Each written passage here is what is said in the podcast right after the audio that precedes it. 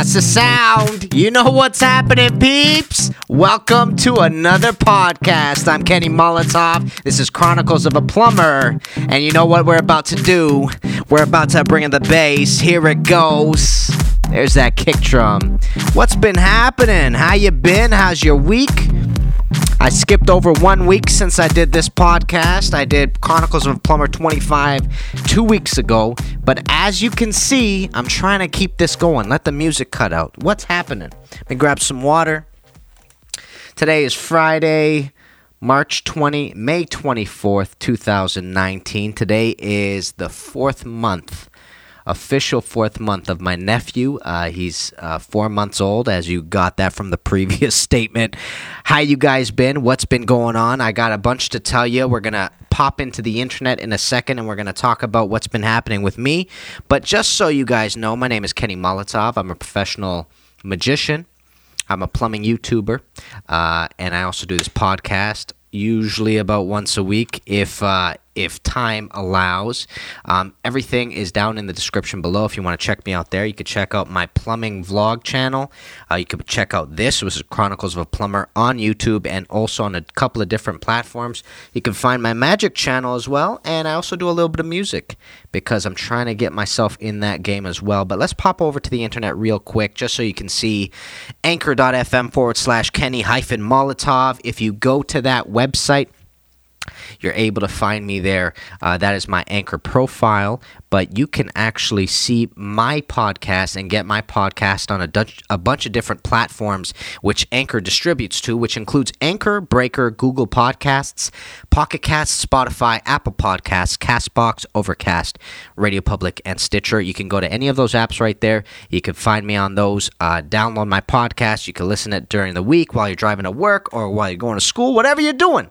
You can listen to me there. You can also find this on YouTube at Chronicles of a Plumber, which is solely my plumbing podcast channel. Let's jump over to the the vlog channel. We're sitting at 2,677 subs.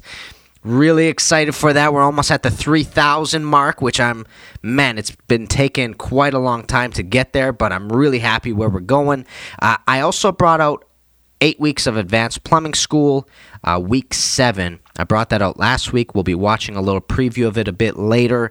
If you haven't checked that out, check that out whenever you get a chance.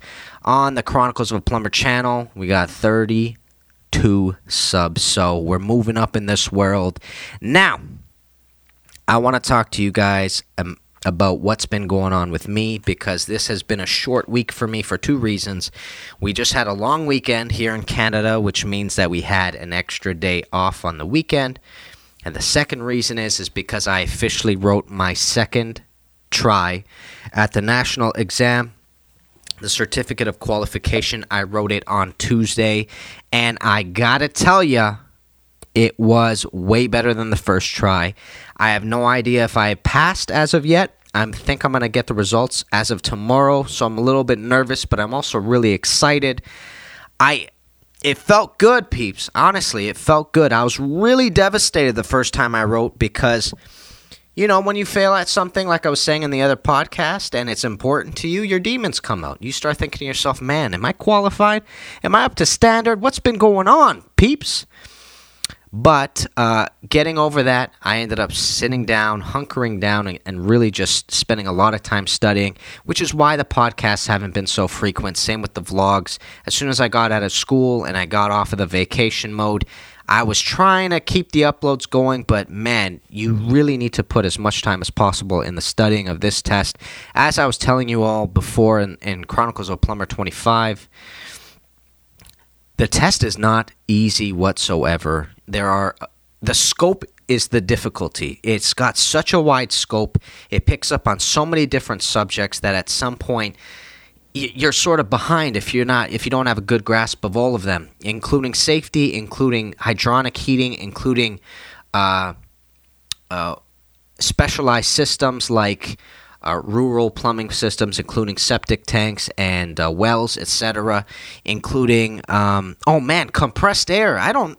I, I got a bunch of questions on compressed air this this this week as well, and man, I'm I got my fingers crossed on that. But I do have a couple of funny stories for you all about the exam because I, I, there were a couple of really interesting questions. Uh, and they were questions I had in the past, but I wasn't able to actually answer them. So, on the national exam, the first thing you got to know is you go into this small room where a bunch of different trades are writing, actually. So, a bunch of people walk in. Uh, the very first time uh, I went into the room, uh, the first time I wrote, we had a few hairdressers in there writing for that trade. We had a bunch of electricians. We had a, a bunch of um, they called them just construction uh, uh, dudes, some crane operators. Like everybody's in there because we have a lot of trades in Canada that are regulated. So I walked in this week and it's just getting to that point in the weather where it's actually getting warm, which is a blessing. Blessing, but uh, where it is in regards to the heating season is that people still have their heating on. So I walk in, I sit down, and they put me right up against the window which was really nice, man. It was a sunny day, so you know when I over focused and my eyes got tired, I could look outside and sort of adjust my eyes, let them rest for a bit. But peeps, that sun was blasting through this window on me and I was heating up. But not only that, there was a baseboard heater right by my leg just cooking me up. So I don't know I don't know what they were thinking, but I imagine they thought I was really nervous cuz I was sweating buckets, peeps. I was trying to get through and I'm just really happy I wasn't as stressed out as I was the first time. I was so stressed out. And here's here's one of the stories I wanted to tell you. I was so stressed out that when I'd come to a page with a diagram, I would become overwhelmed very quickly to the point where I'd be like, okay, you know what? I'm going to leave it to the end. And I have a little bit of a kind of an embarrassing story, but not not really. I mean, it really just comes down to the nerves of it. The very first time I walked in and I wrote this exam, I was nervous for a number of reasons, right? Like you, you sort of want to get get you sort of want to get this all done on the first shot. That that would be a blessing, right? And you sort of studied as hard as you could to do that. Um, but also the whole process of going there, not really knowing how regulated everything is. Uh, you know, there's a bunch of rules that you have to abide by, and there's some really stringent rules. Like they were saying that if you mark up your book, even if you're not writing a, an answer, if you mark it up and they notice that you're marking it up, uh, they can actually fine you, first of all, and also suspend you from writing for a good duration of time. So you sort of go in there, you're already nervous, then they throw these rules at you, and you're like, oh man, okay, I really got to be on my game which means that when you're reading with your finger, make sure you, are not holding a pencil in your hand like so, because you can mark it up. You know what I'm saying? And I had an invigilator walk around, kind of eye me, because that's how I was reading. I was reading it with a pen in my hand or a pencil in my hand like this. I was reading through, and you know, she was making sure I wasn't marking things up. So that's that's on top of that. So the entire process is a little bit anxiety filled, right? So here's the story. Fortunately, this time I, I, I, went through the process. I knew the building. I even knew the invigilators going in because I've seen both the people before. So it was it was sort of like I already did this once. I feel way more comfortable. So you get a good portion of the nerves out of the way the second time you walk in. And I walk in and one of the questions on the test was a engineering drawing, engineer drawing of a potable water system coming into a hot water tank and coming out of a hot water tank. And here's the embarrassing part of it. The question was, um, what size teas are you going to have to go to the supplier and ask for? So it's a fairly simple question. But the first time I was doing the exam, I looked at it and I kind of just got really nervous and I was like, okay, I can't I can't hand I couldn't hunker down to really pay attention to the question and really pay attention to what was going on on the picture. And when I looked at the answer, I saw A B C D and it's all fittings. It's one inch by inch and a half by inch and a quarter, one inch by two inch by inch and a quarter, whatever. You know, I'm making fittings up right now. But that's all it said. So it was not only that I had a drawing that I also looked at the answers, and the answers were a bunch of numbers, and I was already stressed out, and I couldn't really just sit down and pay attention, so I moved on. But here's what I did this time I actually stopped myself from moving on, and I said, No, I'm going to spend three minutes doing this. And what's so silly about it is that you literally, all you have to do is look at look at the drawing and find all three T's that they're talking about. And right on the paper, it'll say on one side of the T what the size is, on the other side of the T what the size in, is, and then in the center what the size is. You got to look for it a little bit because the sizes were really small. But all you have to do is find those sizes, write them down in the correct order, meaning there's a specific way we talk about T's as as a fitting. We normally go end to end to center. You go uh, inch and a half all around, or you go inch and a half by inch and a half by inch and a quarter, or whatever. So you had to do that. Just write them down in the exact order, then look at the answers, and it's right there. So literally, it was just such a simple question, but because there was so much anxiety going into it, I really couldn't just focus on what I had to do. And then when I went back to the question the very first time I wrote, I was so tired at that point that again, I couldn't really just pay attention. So the second time around, I did this question and I was like, man, I lost a mark in the last one for no bloody reason. So that was a good thing. I surpassed that anxiety level this time and I pushed forward. Um, I saw a lot more questions that I knew the answer to. A lot. And I'm really proud about that because in the midst of this second prep, I ended up switching my style altogether. Normally, uh, the way I studied for this, or I, I at least uh, started to study for it, was I was using cue cards. On the front of the cue card was a question, on the back was the answer, sort of thing. But I came to realize, you know what? And I kind of did this haphazardly. I don't, I don't know if that's the right word, but I kind of did this nonchalantly. I just grabbed a test. We have these practice exams. I just grabbed a practice exam and I said, you know what? I don't feel like do, doing cue cards today. I'm just going to go through the test and write the answers down. And you literally just do one, whatever the answer is. But I realized that this was the appropriate method to actually study for it because not only are you doing the questions that I had on the cue cards, but now you're doing it in the exact same format that they're going to be doing on the test. I thought it was more beneficial to go off the cue card because you would, off the cue card, you go directly to the answer, meaning that you don't have four answers there. You need to know the exact answer. I thought this was going to be the appropriate method to, to study for this test. And it was helpful, but what I realized is by doing it in the act- the method using the tests is that the one thing I now can practice at is narrowing down the answers. And that is an entirely different skill set that you need to procure when you're doing uh, multiple choice questions. So th- without even realizing it, I realized to myself, holy crap, like this is actually the better way of doing it because of that one skill set. And here's a funny story a couple of interesting stories that happened during the exam. I ran into issues where I didn't understand a couple of words um, there was a question that it was another engineered drawing, but all the fittings, I'm pretty sure, were Victaulic. Or it was like really large diameter threaded pieces. We're talking about like 8 inch threaded pipe, basically. And I've never worked with this sort of uh, material. What they had was this special flange thing. And I only think I worked on this sort of thing once, once. But the word was concentric.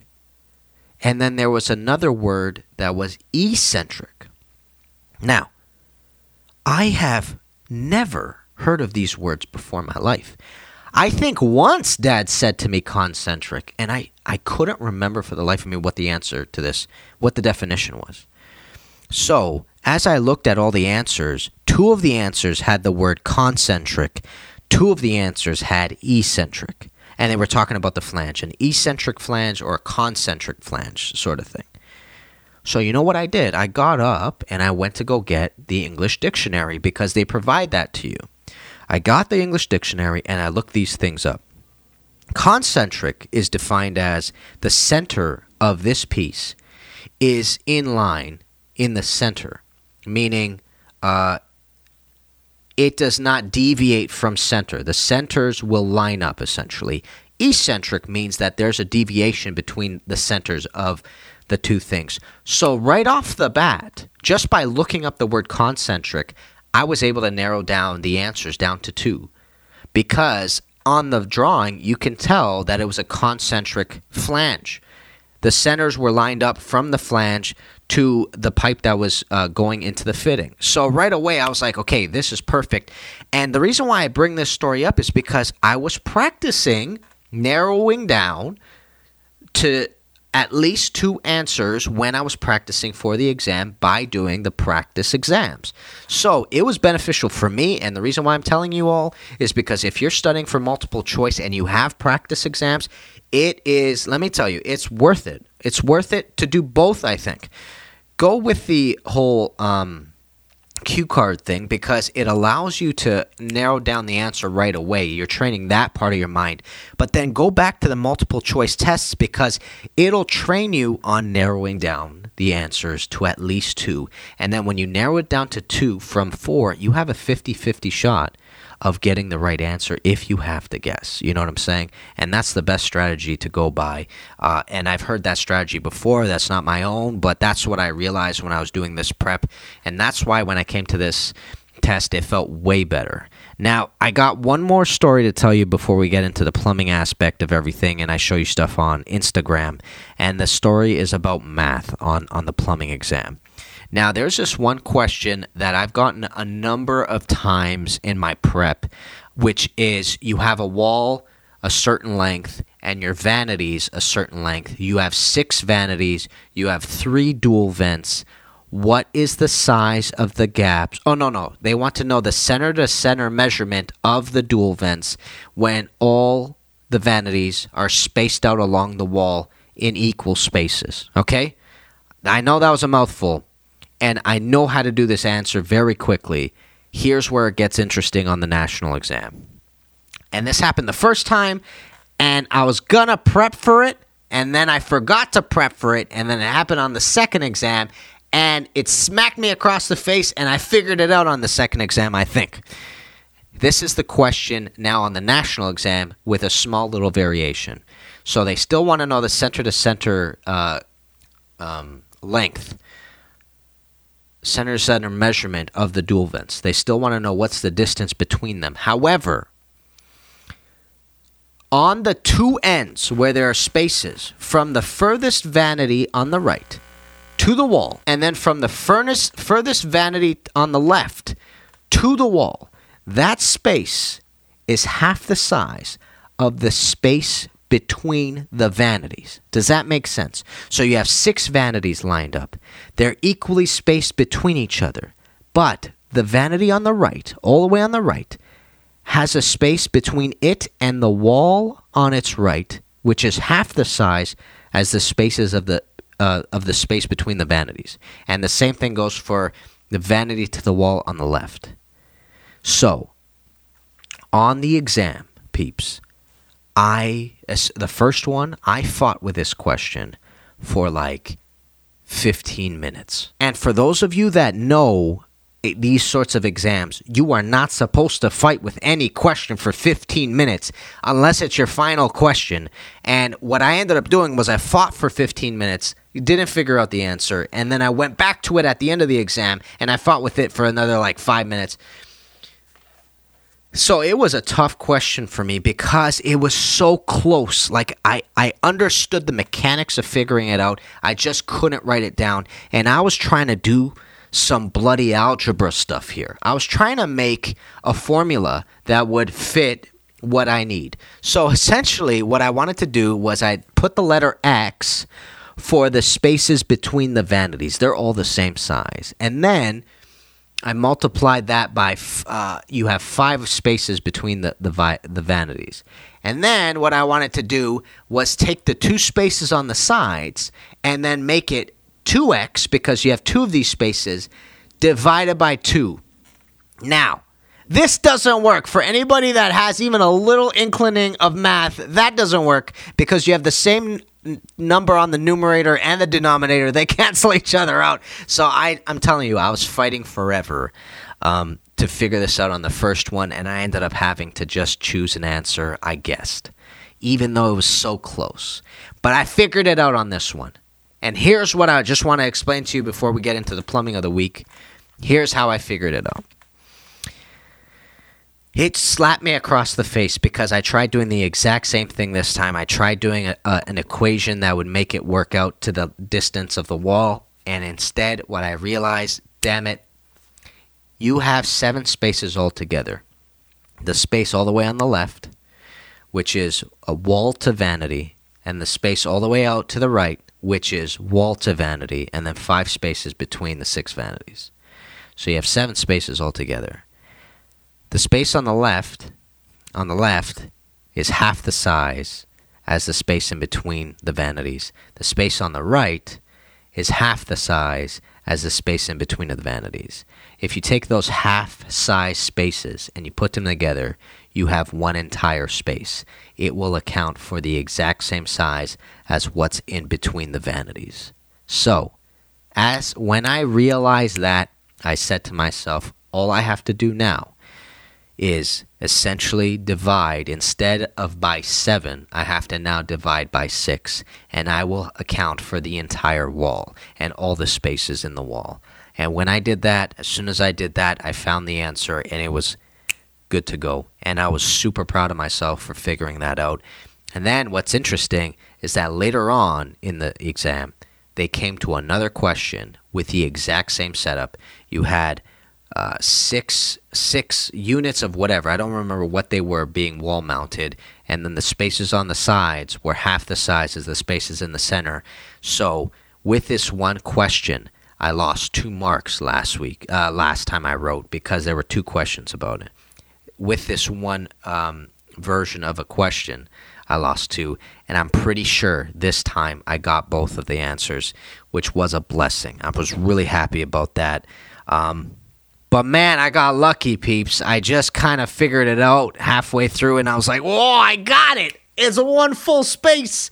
So, anyways, I'm sorry if that was super dull, but it was like a, a small little victory where I handed in my test and I was like, okay, even if I fail, I got that question and I know it. Um, but there were still a bunch of questions on hydronic heating I had a tough time with. Uh, better than last time, though. I knew a lot more answers than last time, but it, I still had some tough, uh, tough situations with it. And then I had questions on compressed gas, compressed air. Sorry, uh, man. I'm telling you, I looked up compressed air and compressed air systems in the booklets that we got from school, and there's not a lot of information on them. So I did my best with it, and like I said, it felt better than last time. We'll see how it goes. That's all I can say. We'll figure out if uh, it was enough, and if it was, thank goodness. If it wasn't, look, we're just in a better position to do better next time, and we'll just continue the course that that we're currently at. That's it. That's it, peeps. Thank you for listening to me about that. Let's jump into Instagram. I'll show you what's been up, and we're gonna start with me showing you guys what the last podcast was. Uh, sorry, what the last video on the vlog channel was. This is a bit of a teaser. Enjoy. Peeps, good morning and welcome to another vlog. We are currently sitting at week seven.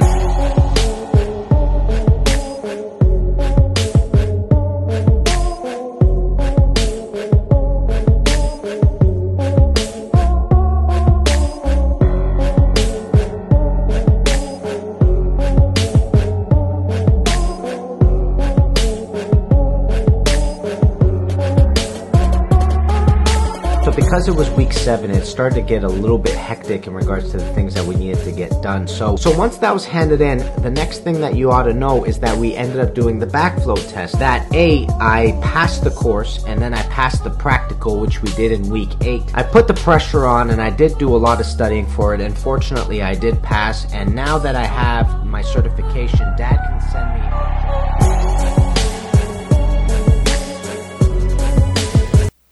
Anno Domini Beats. If you like that song, go onto YouTube, uh, go to Create, and look up Anno Domini Beats. Whoever Anno Domini Beats is, they make some mean tunes, bro. So check out that beat there for sure. Um, that was the last uh, video that I had uploaded. Now that uh, the national exam was over on Tuesday for me, I was able to actually take the rest of the week off in regards to studying, obviously, because I don't have much to study right now. We'll see how the results go, uh, which was a blessing because I am tired of going to Tim Hortons right after work, and I was doing it for the past three three weeks, and before that, I was doing it for another three weeks because that's when I wrote the first time. So I've been studying for probably about two months now. Honestly, it's been it's been a mission. Oh man, I hope I pass, peeps. So this week I was able to um, sit down, relax, and then set up this podcast and whatnot. So I'm really happy about that. Let me show you some stuff we've been up to in the past two weeks uh, with work. We have ourselves a shower, a Moen remodeling plate that we did here. Here's a really old shower. This customer that we uh, that I probably see him once a year. I usually do his hose bib, his if his hose bib's a problem. Um, but he's a good cat. He calls me at least once a year to to check in and uh, see if I can help him out. And I get to this faucet right here, peeps. This faucet is legitimately 30, 35 years old, okay? So I get to it. I don't even remember the name. And the guy was telling me that he had an issue with the diverter. And I'm thinking to myself, okay, it's cool. All I have to do is uh, grab another spout for, for the shower, switch out the spout, because he also explained that he has a diverter in the center. And if you look at this picture right here, it's a shower control valve with two levers, one on the left, one on the right. In the center is a third lever to divert the water either to the toe test or spout or to the shower head above. And he was saying, you know, he's cranking this thing and it's not working. So I get there and I see this faucet here. And I've never seen this faucet before. We've dealt with faucets like this in the past. Uh, it was a common style at one point, and I'm pretty sure you could still find faucets like this with diverters in the center. But I find that people, I, I don't, I find that the, at least the customers I'm working with don't typically buy them like this. So I thought to myself coming in, you know what, I'll just bring a new spout and the spout will have its own diverter. That's the kind of spout I'll bring, and that way we can just forget about the uh, center lever converter, and he could just uh, crank the spout and, and have water come out of the shower head. So I get there, and the first thing I see is this this spout right here, the the one that's original. And if you look at it, it's got a fat stem, boy, and then it tapers off to this little, nice little elegant kind of gooseneck thing pointing down like a spout would, but it's thin. And then I realized, man, this is actually this isn't like an Allen key connection. This is a threaded connection back here. That was first of all. So I thought to myself, back there behind this spout, what this spout is actually mounted on or threaded on is a it's a steel pipe nipple. It's a nipple in there. So the the spout that I brought is intended to go over copper pipe. It ain't gonna happen. I gotta. I have to convert it. I have to find an MIP first of all uh, to thread into the FIP inside the wall, etc. Like it. All I'm trying to say is it gets complicated a little bit. And then I look at the middle diverter and I realize, man, this diverter is like like I'm turning it, but water's not coming out of the shower head. And I'm like, it doesn't feel like it's catching. I think that's the problem. So, anyways, I take out this center uh, handle on the diverter and I realize that it's not the intended diverter handle. And right away, when I said that, the customer was like, Yeah, you're right. I actually switched this out about six months ago. He said the original handle, something happened to it, and it essentially wasn't you weren't able to use it. So he put this makeshift handle in there and uh, he was using it for a while. But here's the thing here's what ended up happening. The cartridge, which does the diverting, had this little knob that stuck out, and it did go into this knob like uh, portion of this new handle, but it was too small for it. So, yes, you can turn it, but at some point it it almost stripped it, kind of like you would strip a, a, screw if you didn't have the right bit in it. It stripped it, but not only did it start stripping it, it ended up cracking it uh, because of the, the tension during the torsion of this. So the knob on the cartridge itself that did the diverting was done. It was broken. And I turned to the owner. I go, look, this this is done. Like you're looking at a broken diverter. So, anyways, I'm starting to think about what what are my options here? What can I do? So I call dad up. I go, Dad, have you seen this faucet? And I take a picture of it and I show it. And he goes, Yeah, man, I saw this 35 years ago. He goes, So, in other words, he was like, Look, I don't think there's much you can do. And I was, I was explaining to him what my plan was. I was just going to put a, um, a copper, Uh, not a copper, just, just a regular spout that normally goes over a copper pipe. And he goes, Yeah, you, I mean, you got a nip, nipple in there. You got, you got a steel pipe in there. So he goes, that's not really going to work in your benefit. It's I, it might be galvanized steel or bronze inside. Excuse me. So I go, what are our options? And Dad goes, look, honestly, this faucet is 30, 35 years old. Just tell him it's it's time. Just tell him it's time. So I turned to the owner and I, I basically talked to him about what we can do. Which was, look, your best idea right now is is not to change change the spout or change the diverter, you're, you're, you're, the best idea right now is to change the entire cart, uh, the shower control valve, because it itself is a 30 year old faucet. That's why you're starting to see issues with it.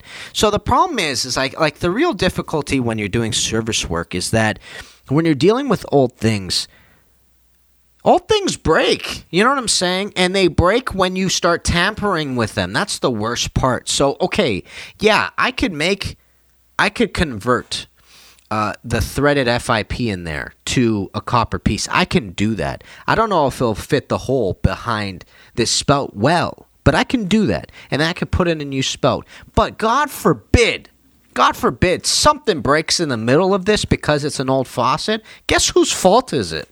It's the, the owner's going to look at the plumber and go, Look, this was working perfectly about an hour ago. So this is on you. Not only that, it's like, what happens if something happens in the next week, next two weeks? They're going to look at you and they're going to be like, look, dude, this was working just fine a, a, week ago. As soon as you touched it, everything went to crap. And I think that's the most common argument everybody ever has. Sometimes we're working on storm drains, okay? We're snaking snor- storm drains, and people start saying a week later, yeah, you know what? As soon as they came in, you know, my toilet hasn't been flushing the same way. Bro, this has nothing to do with your toilet. We were snaking a storm drain. What are you talking about, bro? But that's how people are. Anyways, not all people. I'd like to point that out, but some people. So, anyways, I turned to the owner. I said, "Look, bottom line is is that I could probably make it work, but it's so old. It, it's just in your benefit to change it." And then I started showing him what our our our other shower control um, remodeling plates look like? And he goes, Yeah, let's do it, man. It's time. So, this is what you're looking at here. So, this is me disassembling the entire unit. And as you see down here, this is a steel pipe. It's I think it's galvanized steel. They also come out with bronze ones right now, but it's a nipple, okay? And it goes into a threaded FIP and this has two threads on the two sides sort of thing. So you thread the nipple into the FIP that's in the shower control and then on the exterior of the wall, you now thread the shower spout into this nipple right here. I don't typically like working with these sorts of nipples only because you have two opportunities for this thing to, to fail on you. If you do not thread it into the FIP in the wall well enough, it will start leaking behind the wall. That's first and foremost. So, more often than not, you're trying to make sure that you thread this thing in before the drywall goes on. The second place it can malfunction on you is outside of the wall, which is the better option because at least you can see it as the plumber who's doing the installation. So, in other words, we, we've dealt with them in the past. I'm sure I'm going to deal with them a million times in the future, but it's something to keep in mind. It's I'm not a big fan of these threaded pieces, but you got to do what you got to do. So, what we ended up doing is like usually before, we get a template just like so. You got to outline the template. You got to get the rotozip. You got to cut this bad boy, and this is what it looks like as it after it's cut. And then once you have the shower control valve there, you have two. No, you're gonna have three incisions essentially. One for the hot, one for the cold, and then one for the shower head above. And then once you do that, normally you're able to wiggle it out with the spout. Um, the spout uh, pipe as well. And then you come to an empty hole and you just then connect hot, connect cold, connect the shower head, connect the shower spout, and this is what that bad boy looks like. Excuse me. And once you get it here, uh, you're in the home stretch. You put in the new cartridge, you put in the clip to the cartridge, and then you put on this remodeling plate. Normally, when you buy a Moen shower control faucet uh, valve, it comes with this circular section right here and the handle. It's a one handle lever that starts off at cold, and as you continue turning it, it continues to add more and more water, and it mixes in hot water and cold water, and it gets hotter and hotter and hotter. Uh, these are PosiTemp. Um, shower cartridges, positive temperature control basically means that if somebody were to run the cold water in in a faucet next to you while you're showering, instead of getting scalded by hot, you're going to have both pressures drop so that you still have the same temperature but at a lower pressure. This is a conversation we're going to have at some point about positive temperature controls, but that was the first job. The second job we did right here, my friends, was a snaking job. Uh, as service plumbers, we get calls about drains all the time, and I had to bring the K50 to this bad boy right here. Uh, it There's not a lot of action going on here, but this is a kitchen drain. And in a kitchen drain, which is inch and a half usually here in Ontario, we get the K50. We used to go K39, and I've done this a couple of times earlier on in my apprenticeship. We'd get the K39, which is the handheld, and you just it, you know you press the button like it's a it's a firearm, and it starts spinning the snake, and you start sending it in. We did that a few times, and we got a few calls back because it's a different size coil and it also doesn't go as far as the K50 will go because the K50 is the kind of drain machine where you can connect coils and keep sending it if you need to. And the inch and a half drain is perfect for the size of the K50. So at some point, we eventually said, my dad and I, it's not worth it using the K39 for a kitchen stack. If you're using it for a kitchen drain or kitchen stack, go K50 that's the way to go. It does the job much better, and you're doing the same work. You know what I'm saying? Instead of coming back twice and not being able to charge for the second time, do the K50 one time and you don't have to come back. So that's what we did here. Threw this bad boy in. I did a nice cleanup job right here. By the way, this Frenco right here was not mine. This Frenco was already there, and they didn't want to switch it out. So, and this is what it looks like right here. That's it. You see that vortex going down as it's draining. You hear that suction that you know you know the drain is in good shape. Now peeps, I don't know if you guys know Nina's photo of the day, but Nina's photo of the day is somebody I started following and she also follows me back and she has these really cool pictures of like industrial things. If we pop over to her spot right here, like she has really cool mechanical pictures every once in a while of, of things on job sites that just look like it's just drill bits, but I think it looks gorgeous. You know, she's got an eye for this sort of stuff. So the other day, I'm doing a bathtub, and I say to myself, you know what? Uh, here's just some of the stuff in Nina's photo of the day. Go over and follow her if you like those sorts of pictures, as I do. And I say to myself, you know, this uh, TY that I'm looking at here is like something Nina would actually take a picture of and post. And I was like, and it would look kind of cool. So I took a picture of it and I gave her a shout out. Inspired by Nina's photo of the day, I saw this TY. I thought it might look cool. So it's just a picture of a TY that a bathtub's going to go on top of. Oh, and by the way, here's the bathtub that I finished today. So check this out. Here's a space for a bathtub in a condo. And as we talked about in the past about condominiums, the difficulty is usually space when you're doing bathtubs in condos because a lot of times you have slabs of cement kind of obstructing both sides of you. Luckily, the slab was on the back wall here. We had drywall on the left, drywall on the right, so it wasn't as difficult. Uh, but I ended up throwing in this bathtub today with Dad, and as soon as we threw in the bathtub, and we secured it and we leveled it.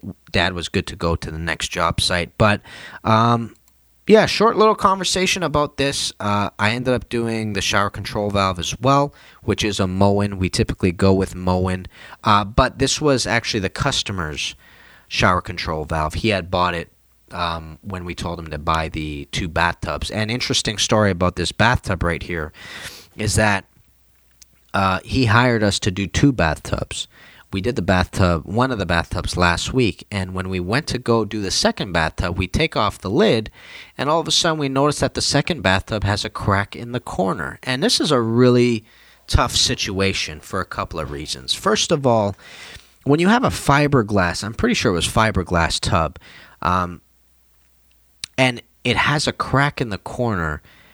There's two things that go through my mind. The first thing is a, I can probably make this watertight. So, in other words, like the way the bathtub, this was on the lip of the bathtub, by the way. So, I could probably make this watertight in the sense that when they drywall, they're actually going to put the drywall or the cement board over this lip, anyways, and then they're going to tile on top of that as well, and that's going to come all the way down to the to the bottom of the lip of the bathtub, right? So that's that's the first thing. But it really comes down to the customer and not the plumber.